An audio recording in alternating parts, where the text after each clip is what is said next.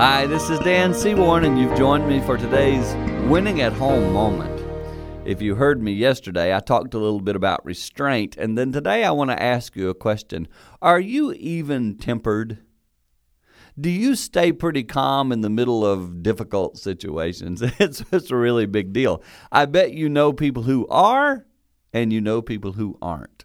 Let me just ask this who do you like to be around most in those tough situations? Yeah, there's an easy answer.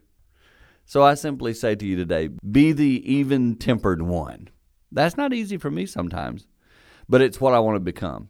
I'd like my children, grandchildren to say, Boy, Papa, Dad, he's even tempered.